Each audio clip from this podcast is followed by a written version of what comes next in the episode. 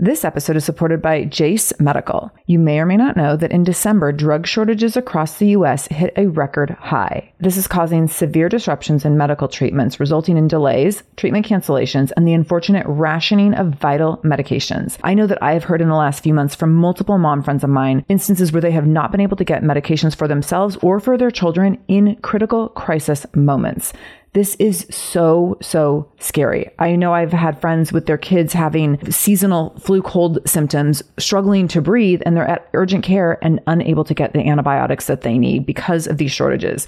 This is scary stuff. Most notably, one of the short supply antibiotics is amoxicillin, which is commonly used for so many of our children's illnesses. So here's where Jase Medical comes in. They have the JASE case, which is a personalized emergency medication kit that contains five essential antibiotics that are used for the most common and deadly bacterial infections. And you can also customize your case and add additional life saving medications based on your or your children's family's unique needs, like an EpiPen, for example, something that you would never want to be without, would never want to have to run from pharmacy to pharmacy in pursuit of. So if you want to go get these medications and have your antibiotics on supply so that you always have them when you need them in case of an emergency, in case of a disaster, in case of being a, you know, a victim of this drug shortage, Jase Medical will have you covered. All you need to do is go to jasemedical.com and enter the code shameless at checkout for a discount on your order. That's promo code shameless at Jase Medical, J A S E medical.com. jasemedical.com, code shameless. This is the Shameless Mom Academy, episode 328 with Dave Hollis. Show notes for this episode, including any links mentioned in the episode, as well as any discount codes from our sponsors, can be found by going to shamelessmom.com and clicking on episode 328. Welcome to the Shameless Mom Academy. I'm your host, Sarah Dean. I'm here to give you and other passionate, driven, unapologetic moms tools, resources, and a little bit of humor to help you lead more positive, powerful, and purposeful lives every damn day. One of the best things about the Shameless Mom Academy is our community, so be sure to join us in our free private Facebook group to connect with other shameless moms just like you. You can find us over at shamelessmom.com forward slash Facebook. All right, let's dive into today's episode. Support for this episode comes from Lola, a modern approach to feminine care. Hello, friends. We have a special guest today. So I know that we have some serious Rachel Hollis fans in the audience. And today on the show, we have her husband, Dave Hollis. And I'm so excited to have Dave Hollis joining us as a very shameless dad. And this interview, it was a while in the making, for sure. I've been trying to get Dave or Rachel on the show since I think September. And I have to tell you, if you follow Dave and Rachel Hollis on social media, you know that they are doing all of the things and trying to get them on the show. They could not have been more generous and gracious and just easy to communicate with. I think that I was pretty blown away I appreciated just so much how conscientious they were about communication and generous they were with their time. Rachel is not currently doing podcast interviews. And so instead, I got Dave on the show. And this is just an example of what happens when you don't take no for an answer. So there actually was a time when we thought Rachel was going to be able to make it on the show before her book launch and speaking tour got totally out of control. And so during that time, her team was really great to work with. But then at a certain point, they were like, we just can't book her on podcast right now. There's too many other things going on. And instead of accepting that as a no, I was like, okay, so plan B what if Dave comes on the show? Because I know Dave has a lot to say about a lot of things. And so let's get Dave on the show as a shameless dad. And right away, Dave personally responded to my email. So yes, I have been emailing with Dave Hollis personally. And he said, he was like, yes, within 15 minutes of me sending this proposed email, he was like, yes, absolutely. Let's get the team on it. Let's get it booked. So he, they've just been a delight to work with. I can't say enough great things. And so we end up with Dave on the show if you followed my Instagram stories, you know that my day that Dave was to come on the show was just one disaster after another with me trying to monitor noise around my house, which is literally never a problem. Like I've never had a problem with noise management when I'm trying to record the podcast. But on the day that Dave Hollis came on the show, on my street and in my house, I had cement being jackhammered in my front yard. I had the neighbor with like three chainsaws taking trees down, like three feet from my office window. And then we had flooring being torn out of our own house right above my office. And I was like, this is the universe just laughing in my face, like, you're never going to make this happen. And you know what?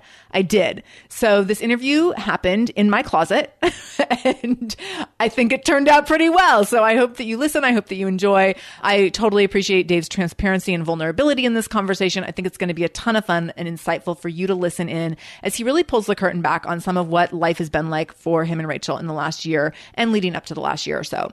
So for those of you who don't know, Dave Hollis is husband to Rachel Hollis and father to Jackson Sawyer, Ford, and Noah Hollis, and the CEO of the Hollis Company after having a 17 year run at Disney and leaving his role there as president of theatrical distribution for the Walt Disney Studios.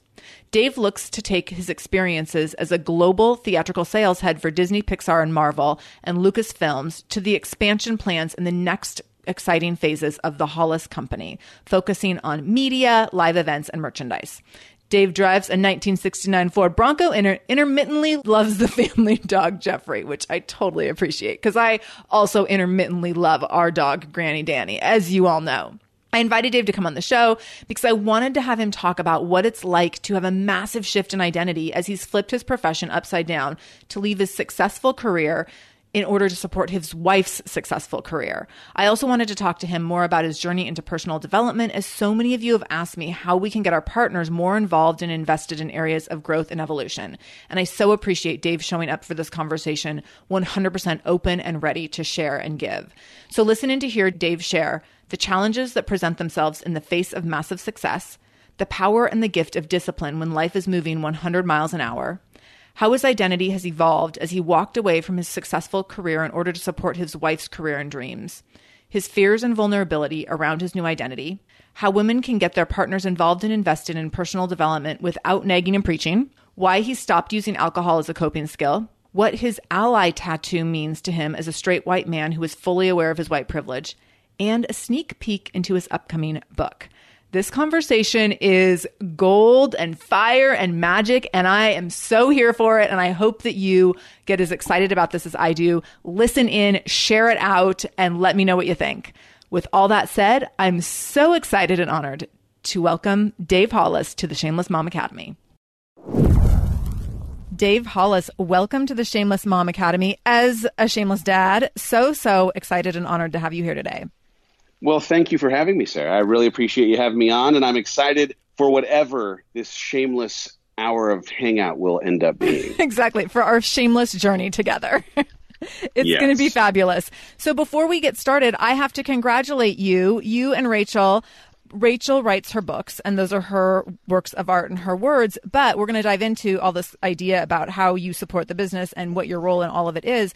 But you two have a book right now that is a number one bestseller on the New York Times bestselling list, and you have a, another book that is the number two book on the New York Times bestsellers list.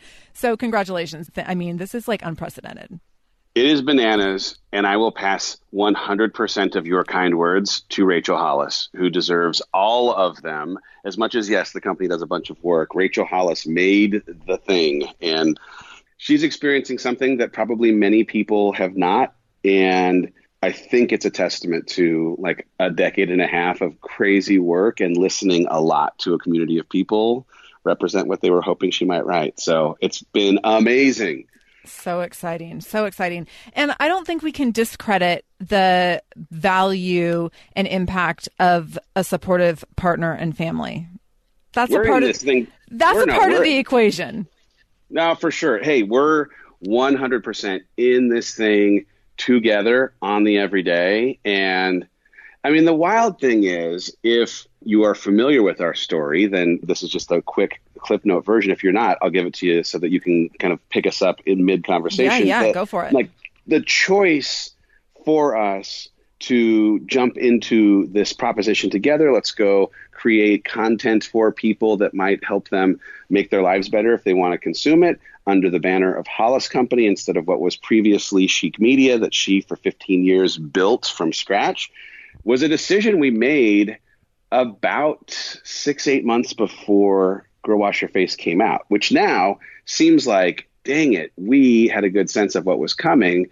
But at the time, didn't have us knowing all of what was going to come together. So the way that we had to work together, the support that was necessary during a window of time where there was a little more uncertainty, then that support transitioning into weathering what was for her and and for me the most extraordinary and overwhelming year of our professional lives. My having transitioned out of a corporate job, her experiencing success from something that she created on a level that could not have been anticipated, and that in that success had overwhelmingly amazing highs and so much gratitude and appreciation for the audience, but also stuff that you just don't think about when it comes to your time and how you might get pulled into a thousand different directions and what it might mean to go shopping and have your kids in tow and have someone mm. want to come up and grab a picture on aisle four and you're you know maybe not in that like best mindset to be able to do that but you got to like you know turn it on and do it anyway. Like there have been so many things that have come over this last year so support you know showed up. And the support i have to say 100% has gone both ways because as much as I think the pairing of her dreaming the biggest dreams and my practical let's think about how we achieve those things and do it in the right sequence with the right strategy is part of what makes the partnership work so well.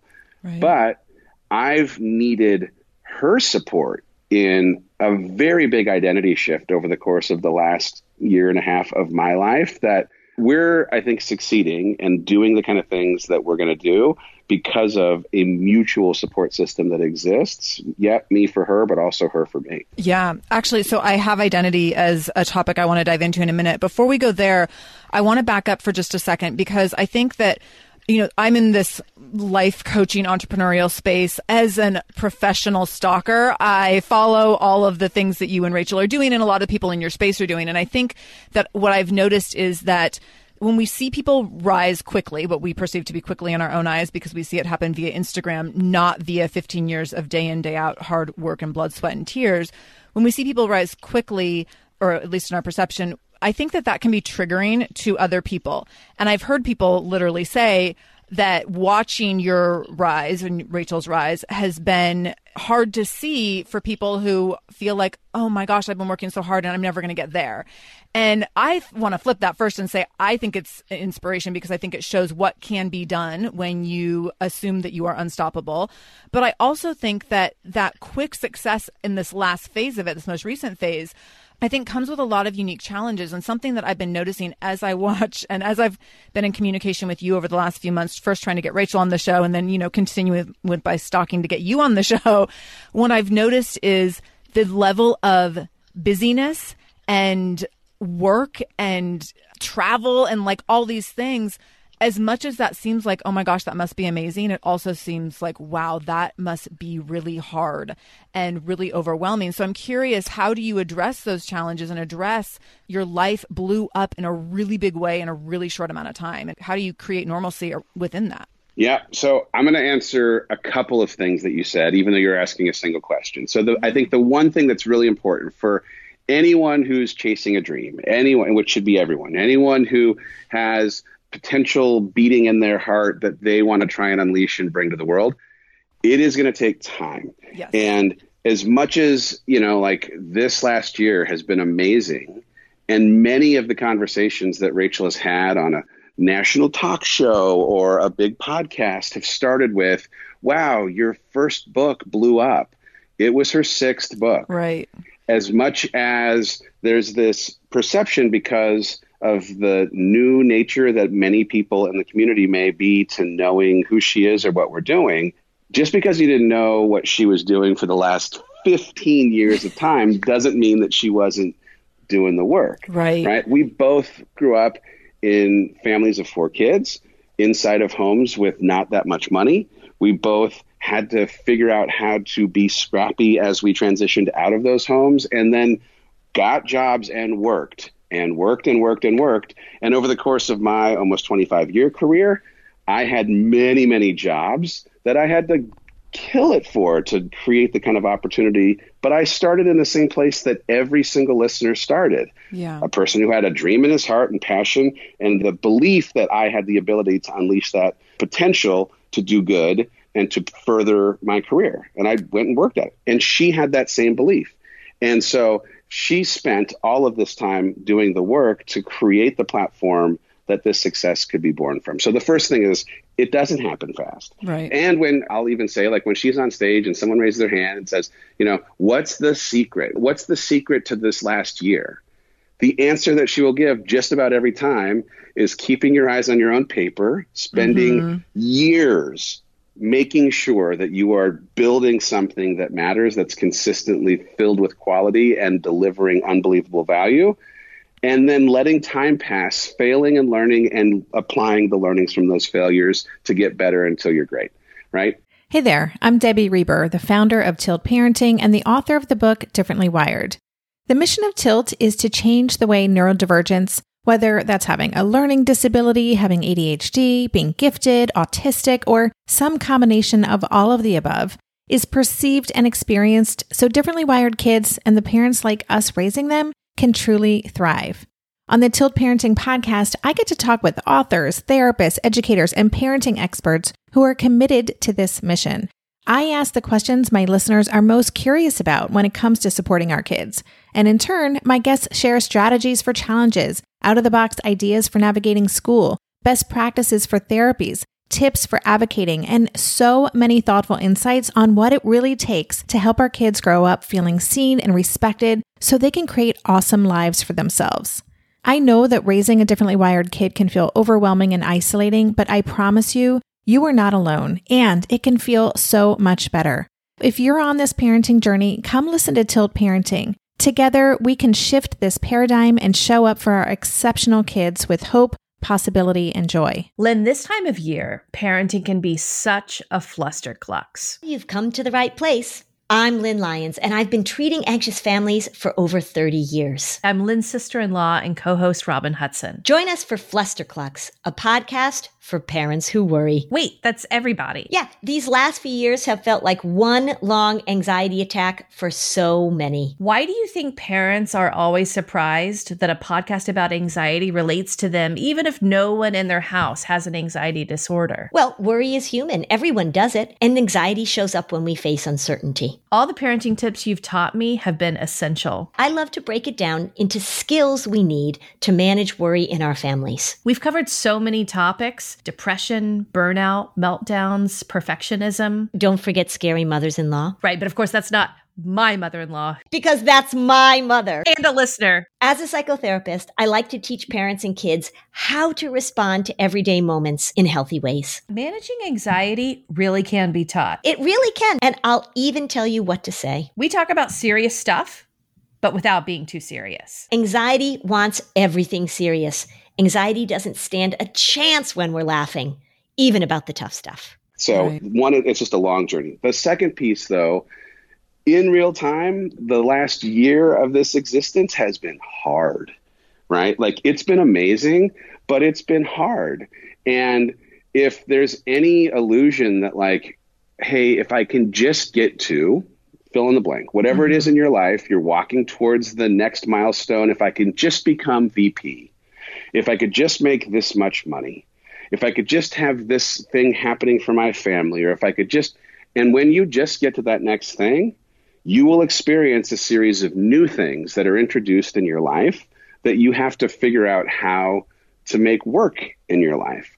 Now, there's no complaining over here. Like, this is the price of admission. I'm in. Like, I'm here for this being hard.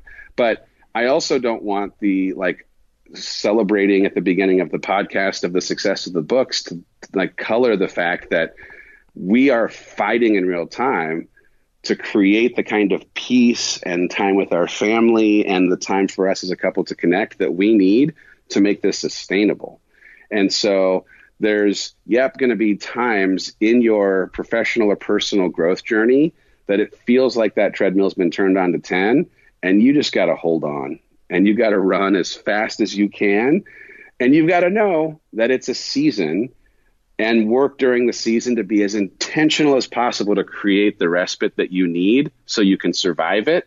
And then once you get out of that phase where the treadmill's on 10, create the system, the structure, the habits, morning routine, the diet and exercise, everything that when it ends up ratcheting up again, you have the structure in place, the help in place, the team in place, the systems in place, you know, the discipline for me in place has been a huge difference maker, even just a year into this. My having to be crazy about getting up when we do at 5 a.m. and getting out into the gym, being crazy about how we're eating foods that bless our body and not anything else. That, I mean, right now, I'm in a season. This wasn't a question, and you haven't asked one in forever, but I'm just going to keep talking. I'm loving it. I'm, I, I, we are all in. Go for it. I'm in a season right now where I acknowledge that there are things that when stress or chaos or calendar clutter or the demands of the outside partners that we're in relationship with or chasing the next opportunity because there's many on the horizon those things have at times in my life presented me with an option to reach for a coping mechanism a vice and in other seasons I might not have had the wherewithal to acknowledge that trigger provokes this reaction, but right now I ain't got time for a coping device.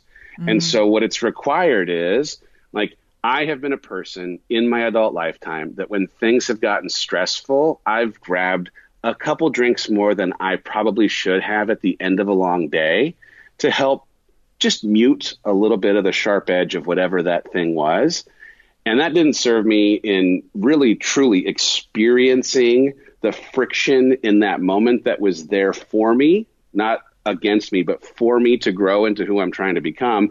But also, it didn't serve me the next day when I needed to be the person who could lead a team of now 25 or whatever it might be. So I'm not drinking alcohol mm. at all right now, period, because I just know it's not a thing that's going to help me during a season of chaos being a person who's had that as a vice. I'm not eating fried foods because I love fried foods. And there are times when things get stressful that I want to eat a full bag of Tostitos thin and crispy chips with some dip. But Tostitos chips are not fueling my body. And I can't get sick right now. We're doing too many things. And truly, like the thing that was a snap for me was when I started doing work that felt like it was as or more important for the audience because we're truly trying to do something that's about putting tools into people's hands. Well, the responsibility then for me to take care of myself so that I could, in this attempt to help take care of others, show up on the regular. I can't mess around with food that doesn't fuel my body. I have to work out every single day. And I don't wake up going, you know what? Let's turn into the rock. I want to go be the rock today. I know, like Rachel does, and she's the one who's trained me and taught me this that if I go do something physical, if I push myself physically, it's a hack to convince my brain that I can go do something that's difficult emotionally or difficult mentally. And I want to get out there and push myself so that during a season where I'm being thrown every single day a thing that I don't know how to do perfectly, that I don't have the thing that I maybe have done historically show up, which is become insecure and decide that we shouldn't try and do all the things or worry about failing publicly and how it might be received. You know what? Let's go do it, fall on our face, pick ourselves up, learn from the experience, and go do it. And I feel that way because I'm breaking down a muscle every morning in that stinking garage gym at 5:14 a.m. and I feel strong like I'm invincible and can go do it even when I know I'm running a lot of times towards something that's not going to be perfect the first time. Mm-hmm. God, what a long answer that was. Sarah, please get a hold of this interview. I love this answer. And there's like 18 directions I want to go. Okay, so first of all, I so appreciate your transparency and your vulnerability, especially around the alcohol piece. This is actually one of the kind of the hot topics of this show this year that's come up. And I've been talking about alcohol in the context of moms and women in particular using alcohol as a coping skill when that's not what it should be.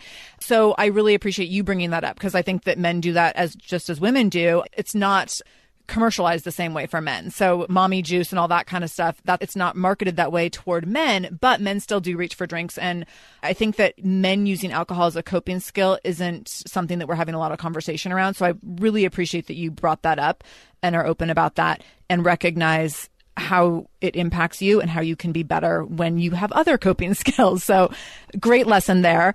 Another piece of this is so I owned a gym for 15 years and I sold it last year and I want to tell you that when I see you going out to your gym, I see you and Rachel posting from there at 5:14 in the morning. I have massive gym envy because I work out in my teeny tiny guest bedroom every morning. and so I know I'll that tell you're you what, this Texas thing, man, these Texas people don't mess around with a shop. I don't even know what it is, but it was here when we got here.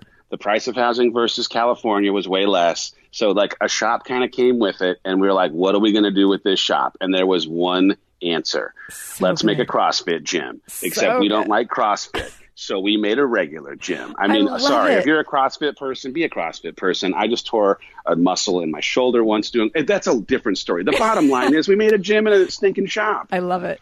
So let's talk about this too. Like, I think it's really important to talk about imperfect action. And as you have approached imperfect action, and instead of waiting for this is like my big kick this week, and it'll probably stick around for a while. Instead of waiting for the perfect moment or the perfect time or the perfect opportunity, create your own perfect opportunity. And so that can fit into so many different contexts and situations.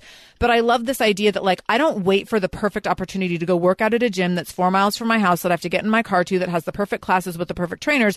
I work out in my guest bedroom because I can roll down there and be in my workout within three minutes of my alarm going off. Same thing with you with your home gym, even though yours is a little bigger and nicer than mine.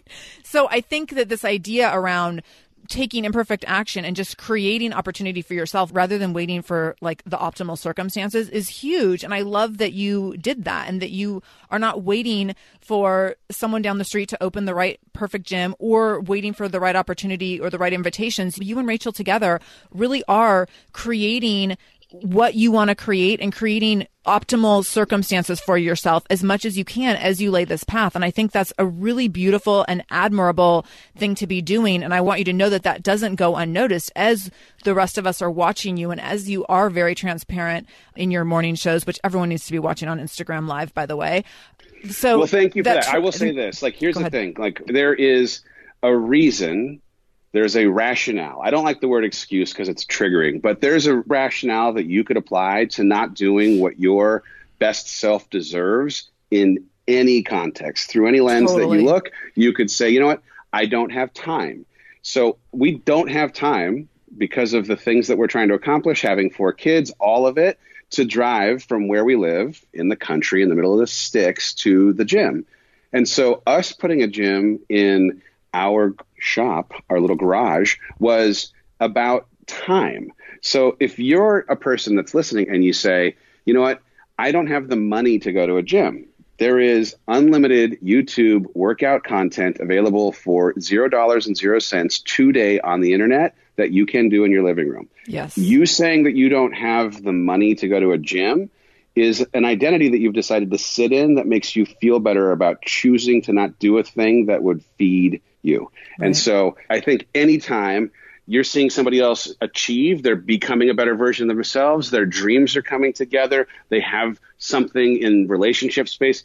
If they're doing something like working out or eating better, and you've decided that they have an access to or an ability to have that thing that you don't, I would challenge it. And, you know, like, I don't want to like disregard the notion of privilege generally. Yes, there are some people that aren't able bodied in a way that I might be, that this would maybe ruffle a feather. But if you and I have similar access and you decide that you don't have time, I'm going to challenge you that you're choosing to use your time on things that you've put a higher priority on, mm-hmm. like knowing what's happening on Game of Thrones, a show that I've never watched because we don't watch television in our house, right? Like we've just decided, hey, we are going to prioritize doing these other things over TV. Now, do I watch the occasional show? Yes, of course. Like I'm going to watch Billions on Showtime. Fantastic show. I love it. And I watch This Is Us on NBC because I like to cry once a week. But look, there are people who say they don't have time to do whatever it might be, work out or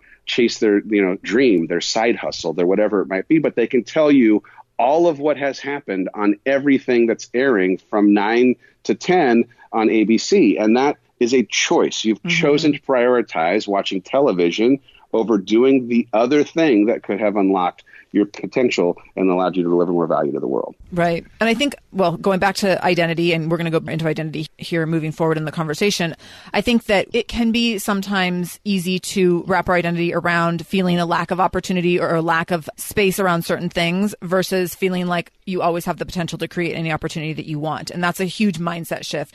It's a big mindset shift to overcome to suddenly feel like, oh, wait, like anyone can be Oprah or anyone can be Rachel Hollis? Like, yes, absolutely, they can, but you have to believe that and you have to go after that and create those opportunities for yourself. So I'm curious for you specifically around your evolving identity because I know that your identity was around your previous career working for Disney and how has that evolved in the last year and a half, year, year and a half? And what does your identity look like today as it's evolved? And concurrently with that question, how has that shifted your identity in your marriage? So everyone has an identity that to me is like super fluid. It's like changing. And the, the, reality is it changes a little bit with the context that you find yourself sitting in or the environment that you find yourself sitting in.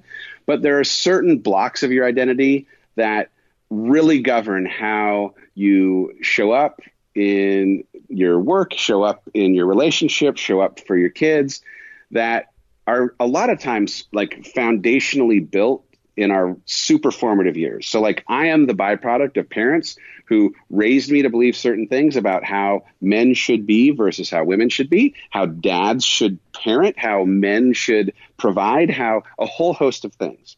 And those beliefs were a big part in my unconscious, not even stuff that I think I was really like bringing to the surface, allowing to dictate the way that I operated as a person who pursued my career and thought about the roles gender wise in our home or in our relationship. And those things at 22 are massively and wildly different than they are at 44.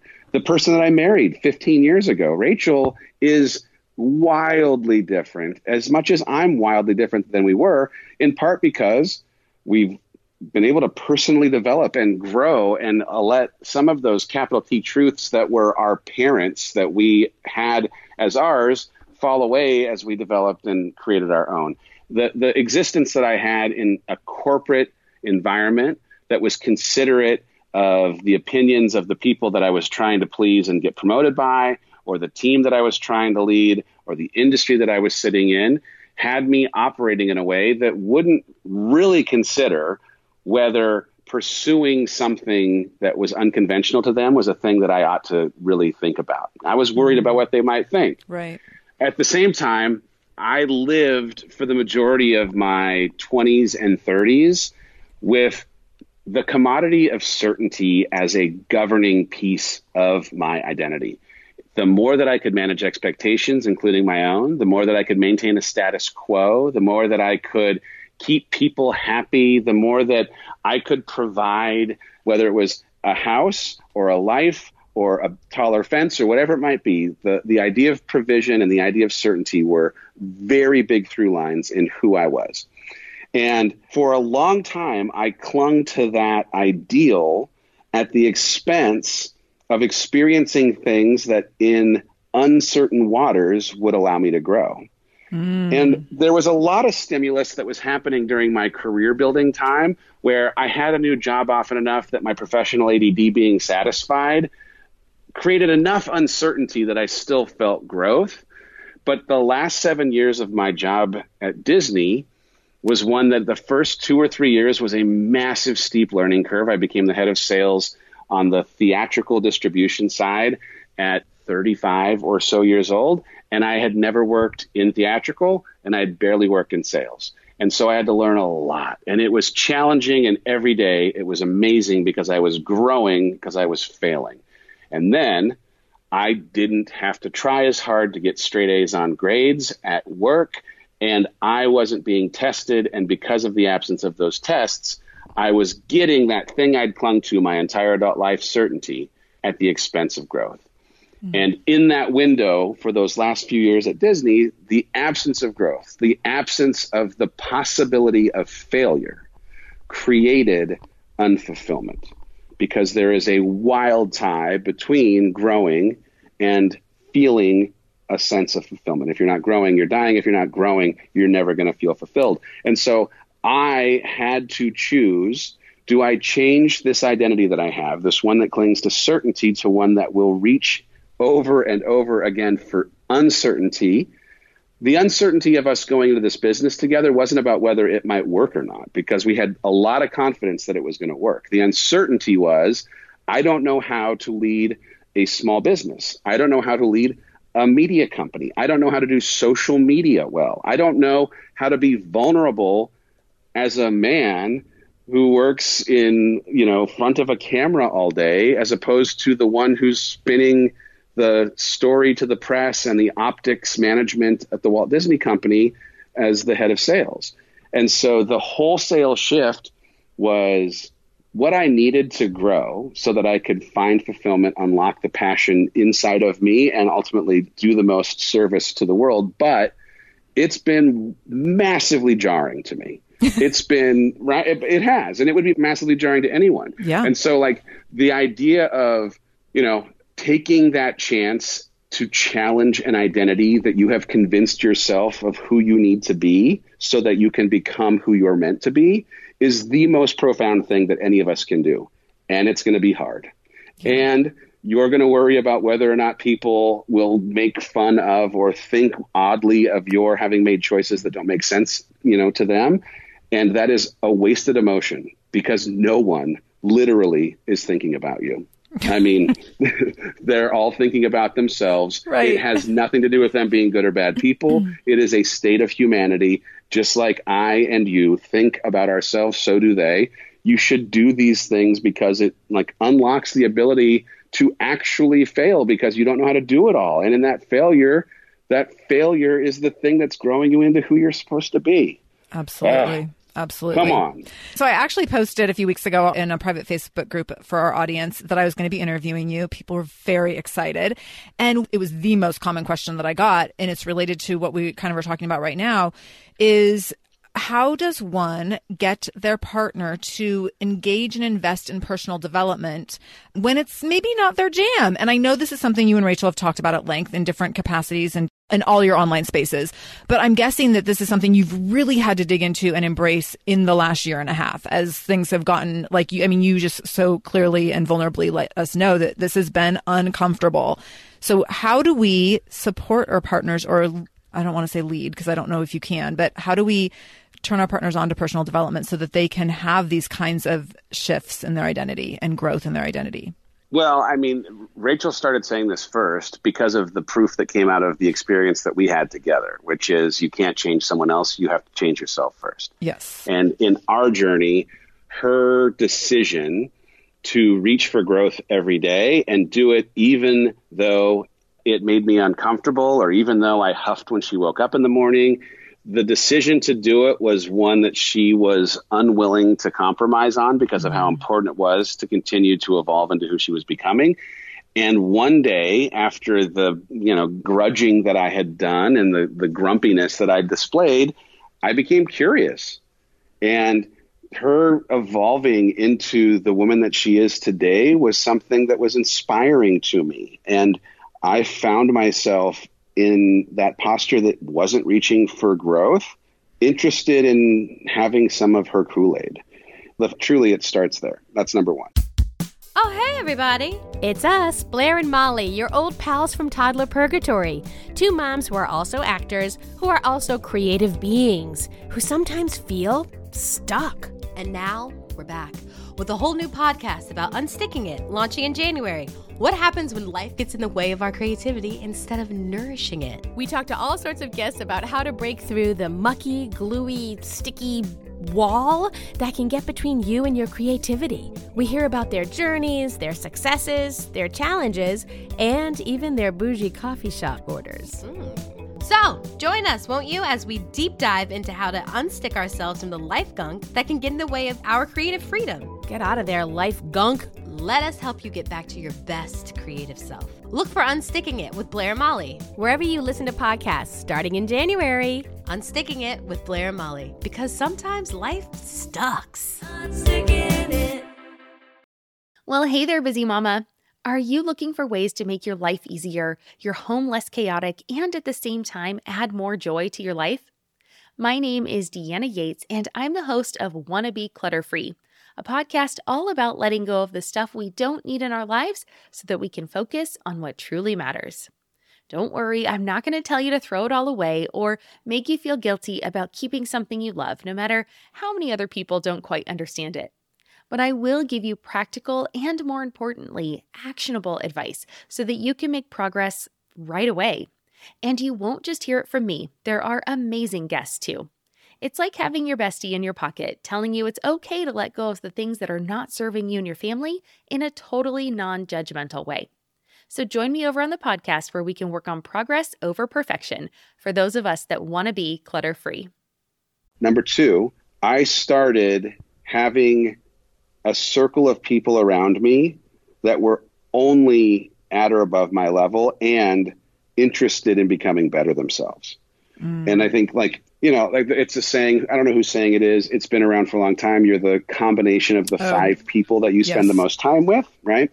And so if you are with people who are convinced that it's their lot in life to basically be stuck where they are, you will convince yourself that, like them, you are also stuck. Right. But if you're with a group of people that wake up every day convinced, why not me? Why shouldn't I be the one that goes and changes the world? You're going to just like because of osmosis, because of their modeling it, because of the like evidence that ends up showing up in their life achieving the things that they want to achieve, you'll just start believing it. And whether you know henry ford said this whether you think you can or think you can't you're right mm-hmm. right like the mindset that chooses that you actually have the ability is the one that actually goes and does it and so part of it is you have to just decide you know what i'm going to be this kind of person for me it also took a series of little wins right like I didn't wake up and like, all right, I want all of it. Give me all the podcasts and all the books, and right? I didn't, and I don't think most people do. Right. But I started like working out for me as much as I don't think it's identified as personal development was the first thing that I really committed to that helped. You know, I was individually making a choice to work on my fitness and the progress that I could see was training my brain that investing in myself could produce fruit. Yes, I and, totally and, think exercise. Right? I think exercise and fitness is absolutely personal development, and right? I can so, say that as a as a fitness expert for 16 years. Like that's my expert opinion, and I'm going to stick yeah, with it. I agree, and so like for me, it's like particularly for men, right? If reading a book about personal development feels taboo, but going to the gym doesn't, start moving your body 30 minutes a day. Yeah. My dude, you know, like just like start with something that feels like you taking initiative is producing a result. Right. Then find somebody else who's already doing that thing with you, but that also enjoys going to a conference or listening to a podcast. Like, here's the thing I love podcasts and we have a couple. I mean, we have one, she has two. But the Rise Together podcast for me is if someone says like what's the best advice you have for getting my husband to want to like have a hard conversation? I'm like go to episode 31 yep. or go to episode right? Like yep. we're trying to find ways to have in our relationship conversation that's pretty transparent but also entertaining a way for you to like have a palatable entry point for a discussion on a better version of your relationship that doesn't feel like medicine. Yeah. And so like now you've listened to one podcast and had a positive experience. Maybe you listen to the sex episode. Fantastic. It's embarrassing ish for us, but guess what? If it results in you having better intimacy and it changes the way that the man in your life considers himself a person who listens to podcasts, right? Fantastic. What an amazing Trojan horse that ends up being. Happy to have played even a small part in that.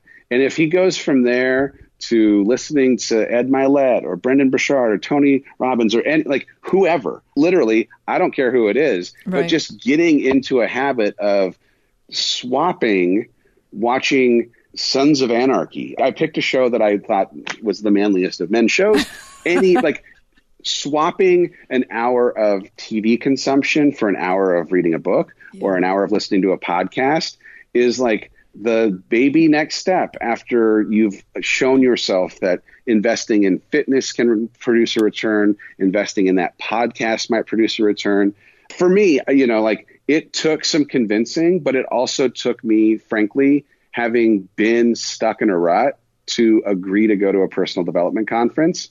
And I was so skeptical and I was so reluctant, and it fundamentally changed my life and fundamentally changed our marriage. Mm. And so, like, it could just be that you start being in community with people who've had experiences that are a little bit further along the development journey, who can assure you that though you have skepticism or assure you though you have some definition of masculinity if you're a man or some definition of religion if like somehow self-help and relying on god is in conflict in some way for you which i just don't think it is then then maybe it opens your mind to the possibility that what might be in that podcast book or conference could in fact be something that helps you become a better version of yourself which like who doesn't want that? Now that i've become a convert now that i'm on the other side of it I feel sad for the version of me that discredited the help that exists. Yeah. Because now that I'm able to consume it and I'm so appreciative of it, literally it feels like a bit of a crime of like society's making or a crime of like for me like masculinity's making because yeah. I just really grew up with this kind of bias or taboo that self-help was for broken people that people who went to these conferences or that read these books must not have been wired right or that somehow had life experience that derailed them. And it just couldn't be further from the truth. Right. Absolutely. Okay, one more thing because yeah. I am a mad advocate for this too. And I just like do yourself this favor. If you can afford it, if you can't, find another avenue, but get in a room with someone who can objectively listen to all of your stuff. I love therapy. I think therapy was a game changer for me because it unlocked so many of the answers to why I do the things that I do. I don't go to therapy all the time, but I go to therapy enough that when something's happening and I start doing things that I want to try and understand the why, or I start feeling an emotion that I want to try and understand the why, the ability to sit in a room with an objective human being who can give you perspective that isn't attached to the relationship that you are in is so so helpful especially when it comes to wanting to understand the why you do the things you do things.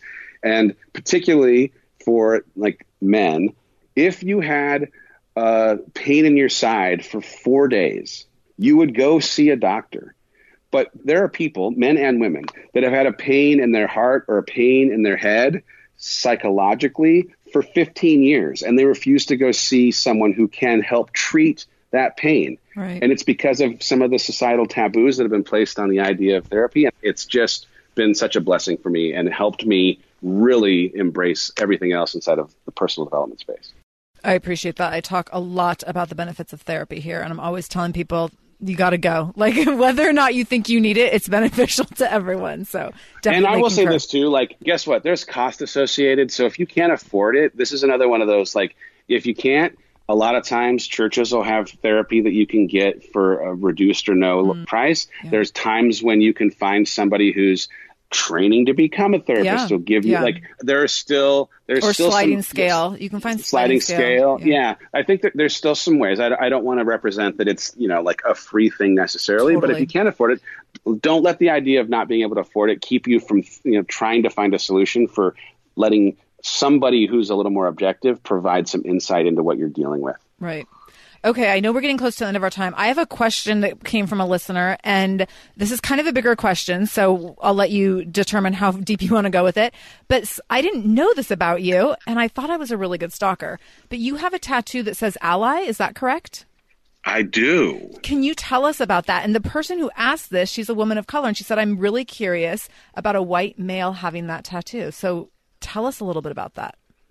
Yeah, I got this tattoo. It's the only tattoo that I have on my body. But I grew up in a very homogenous community in Orange County mm-hmm. uh, where everyone more or less looked the same and acted the same, dressed the same, believed the same, voted the same, loved the same. And so, in that sheltered environment, I was taught certain things about what we did and what others were. And then I moved to Los Angeles and I was put into community with people who were totally different in every single way. And I had a little bit of hubris in thinking that I understood their journey, that I knew what it must be like to be like them. And it wasn't until really the last seven or eight years that we really started to lean into communities that were unlike ours to try and understand and create a little more of an empathy for what it might be like to like walk a day in their shoes, but also as a leader inside of the Walt Disney Company, I started getting more and more opportunities to be an executive sponsor of different groups. And so I was on the board of like a working women's initiative, Women at Disney kind of thing. I was asked to be a part of the Black Employee Resource Group as an executive sponsor. I was the Pride chief ally of the Pride Group, the gay and lesbian community at the Walt Disney Company. And though I'm not a woman and I'm not black and I'm not gay, being able to sit in the rooms with the with the teams and understand what it was like to live inside of the company and do life through their eyes was amazing for me and helped me think a little bit differently about what it might mean as a person who has privilege as a white male Christian American man who's straight to stand with them and say, hey, I might have access to a platform or my megaphone might be louder in some instances because of the way that the balance of society does or doesn't restrict your access. And I'd like to come alongside and advocate for your being just as deserving to be in this room or on the stage. When we were going through our adoption journey, we originally were adopting out of Ethiopia. We have a two year old daughter. She is adopted.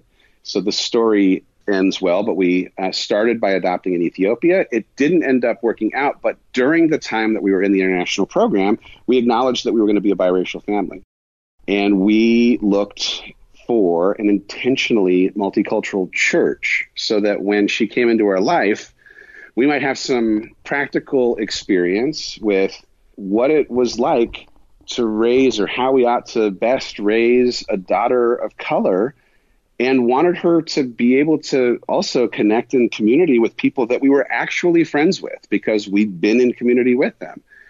And as we sat in that church and against the backdrop of things happening that were not great in the news around police shootings, around other things that were involving people of color, the experience of my now friends that I was in community with and my experience were different experiences because of the way that we were raised or because of the color of our skin. And so we got to have conversations, hard conversations that informed a lot of real understanding on like as much as in going to that church I thought I understood race, I realized that I will never fully understand race. I'm going to try every day to become a little bit better informed about how I can be an advocate and ally for someone who has a different life experience because of the color of their skin or their sexuality or because of their gender. But I don't, you know, like I don't know that I'm fully ever going to understand it because I've only had my life experience. Mm-hmm. And so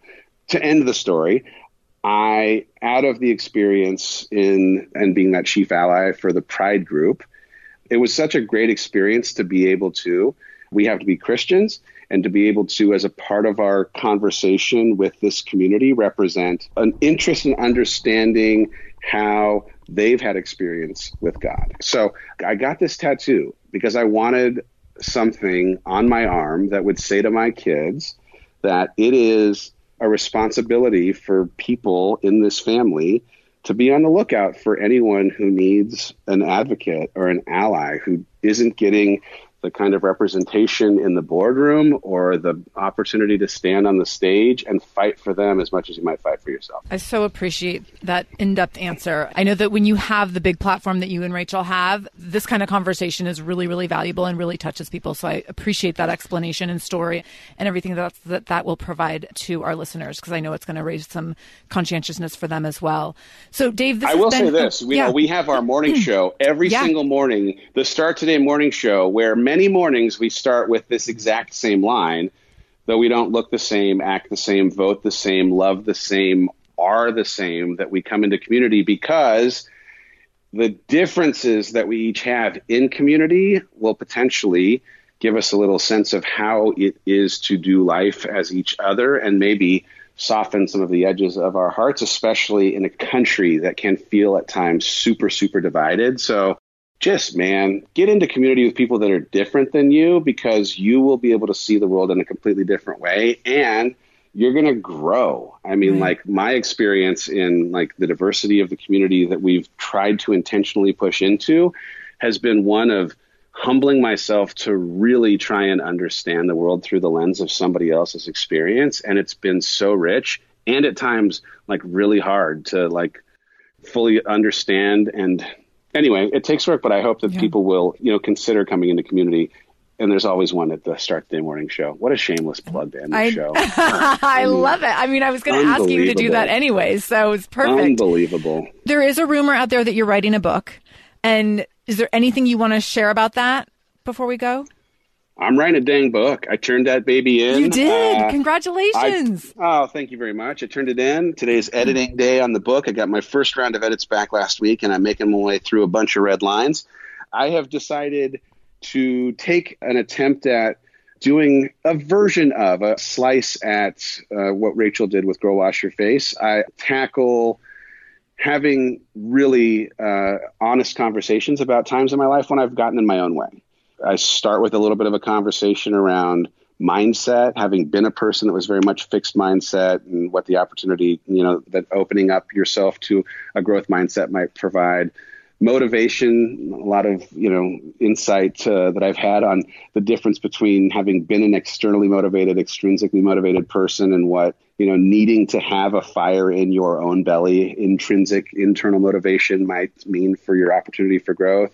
And then I just get into a bunch of limiting beliefs or lies, things mm-hmm. that I believed that in my ability to uncover the truth in that lie have unlocked an ability for me to have a more fulfilled life. And so I talk about the first chapter is the lie that self help is for broken people, but I get into, you know, self help, the identities that we have in marriage, the conversation around alcohol. I mean, like, I'm talking about all, all of it. Yes. Yeah. So March 10th, 2020. We're, you know, just 10 months away. Put it on your calendars. Oh, Come it on. is. it is on my calendar. It is in ink, it is in pen. So we'll definitely talk more about that in my community as it gets closer and I'll definitely be doing some shout outs to send people in that direction. That's a great way a great opportunity for women to nudge their partners into some personal development by having a great book to offer them. So that will be awesome.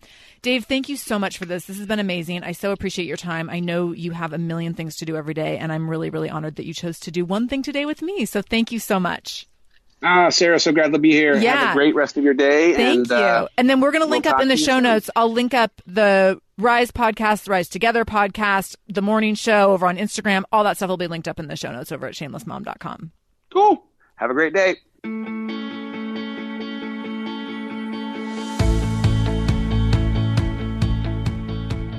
Thank you so much for joining me in the Shameless Mom Academy today.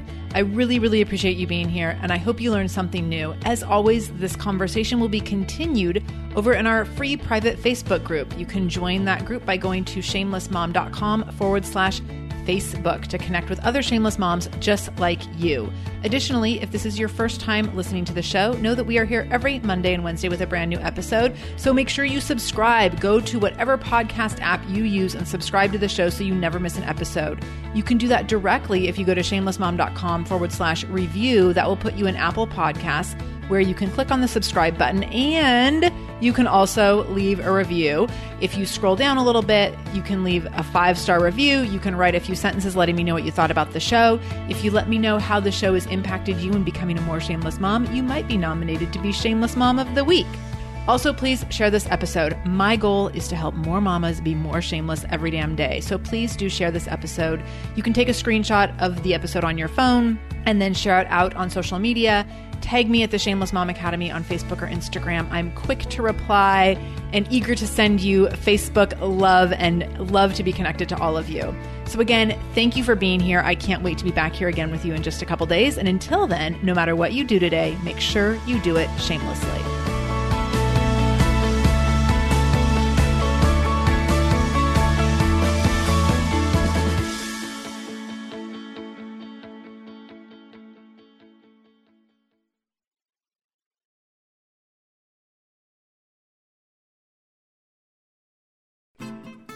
I'm Margaret. And I'm Amy. And together we host the podcast, What Fresh Hell Laughing in the Face of Motherhood. Margaret, I would say you're sort of a where are my keys kind of mom. Correct. Sometimes a where are my kids kind of mom. Well, you're Amy more of a we were supposed to leave 35 seconds ago, mom. I mean, touche. In each episode of What Fresh Hell, we come at a topic from our usually completely opposite perspectives. I bring the research, and I bring kind of the gimlet eye. Like, is that research really going to work, people? And almost 10 million downloads later, we're still laughing. We also talk to experts in the parenting field, plus parents with stories we can all learn from. We make each other laugh, we challenge each other's assumptions, and we have what we think is the best parenting community on the internet. Check out What Fresh Hell Laughing in the Face of Motherhood wherever you listen to podcasts.